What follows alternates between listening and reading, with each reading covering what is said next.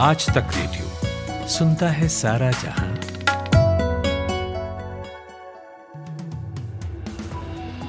नमस्कार, मेरा नाम सूरज कुमार है और ये दोपहर एक बजे का पाँच मिनट पॉडकास्ट है। कांग्रेस ने गुजरात चुनाव के लिए आज अहमदाबाद में पार्टी का घोषणा पत्र जारी किया। इसमें पार्टी ने 10 लाख नौकरियाँ देने का वादा किया है। वहीं किसानों का कर्ज फ्री करना 300 यूनिट तक फ्री बिजली देने की बात कही है।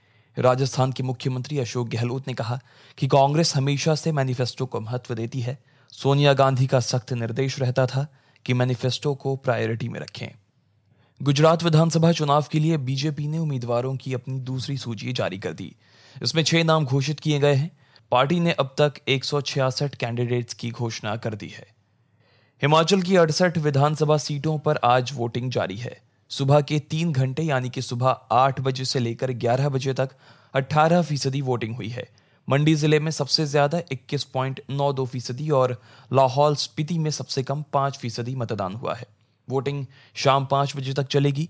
चुनाव अधिकारियों का कहना है कि मतदान पर सर्दी और बर्फबारी का असर देखा जा सकता है। हालाँकि दोपहर तक मतदान का प्रतिशत बढ़ेगा।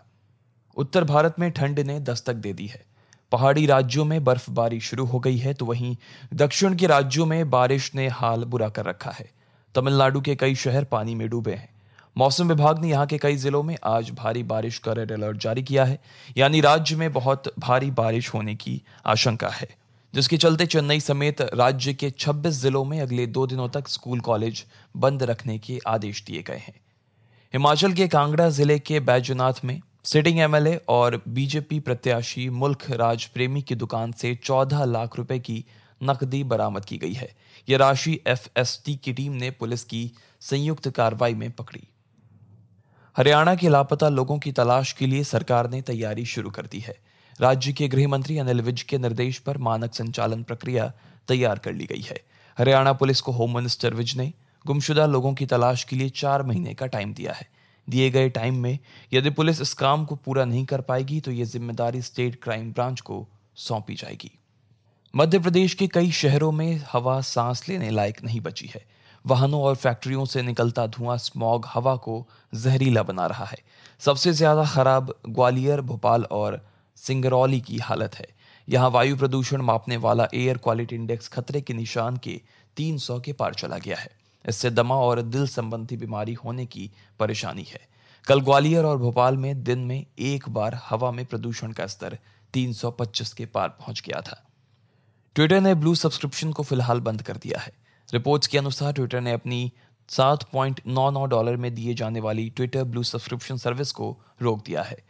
ट्विटर ने अपने आईओएस यूज़र्स के लिए सेवा शुरू की थी, लेकिन म्याशेबल की रिपोर्ट के अनुसार ट्विटर के आईओएस ऐप के साइड बार में ब्लू सब्सक्रिप्शन लेने के लिए जो ऑप्शन पहले उपलब्ध था, वो अब दिखाई नहीं दे रहा है।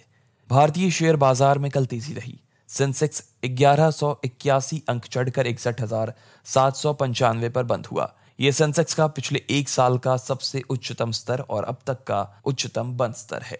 उच्चतम स्तर बासठ है, जो 19 अक्टूबर 2021 को बना था। ट्विटर, मेटा और माइक्रोसॉफ्ट के बाद अब अमेजन ने छटनी शुरू कर दी है। वॉल स्ट्रीट जर्नल की एक रिपोर्ट के मुताबिक अमेजन इंक अपने नॉन प्रॉफिटेबल बिज़नेस की समीक्षा कर रहा है। इसमें वॉइस असिस्टेंट एलेक्सा बनाने वाली यूनिट भी शामिल है। कंपनी बढ़ती आर्थिक मंदी के बीच कॉस्ट कटिंग करने के लिए ऐसा कर रही है। अमेरिकी मिड टर्म इलेक्शन में बाइडेन की डेमोक्रेटिक और ट्रंप की रिपब्लिकन पार्टी में बहुमत के लिए कड़ा मुकाबला है। न्यूयॉर्क टाइम्स की रिपोर्ट के मुताबिक सीनेट में दोनों पार्टियों ने उनचास सीटों पर जीत हासिल की है। यहाँ बहुमत का आंकड़ा इक्यावन है। हाउस ऑफ़ रिप्रेजेंटेटिव में रिपब्लिकन पार्टी ने 211 सीटें जीती हैं। बहुमत के लिए 218 सीटें चाहिए। वहीं डेमोक्रेटिक पार्टी के खाते में 201 सीटें आई हैं। ऑस्ट्रेलिया में चल रहे टी ट्वेंटी वर्ल्ड कप के बीच आईसीसी को नया बॉस मिल गया है। न्यूजीलैंड के क्रिकेट प्रशासक और लॉयर ग्रेगो एक बार फिर आईसीसी के चेयरमैन बने हैं। और पाकिस्तान इंग्लैंड के बीच मेलबर्न में टी ट्वेंटी वर्ल्ड कप का फाइनल खेला जाना है। लेकिन इस बीच मैच पर बारिश का खतरा मंडरा रहा है। ऑस्ट्रेलियाई वेदर फॉरकास्ट डिपार्टमेंट के मुताबिक, मेलबर्न में कल, यानी कि सेमीफाइनल के दिन 100 फ़ीसदी और रिज़र्व डे के दिन, यानी कि सोमवार को पंचानवे फ़ीसदी बारिश की आशंका है। ऐसे में आईसीसी ने आज नई प्लेइंग कंडीशन जारी की है।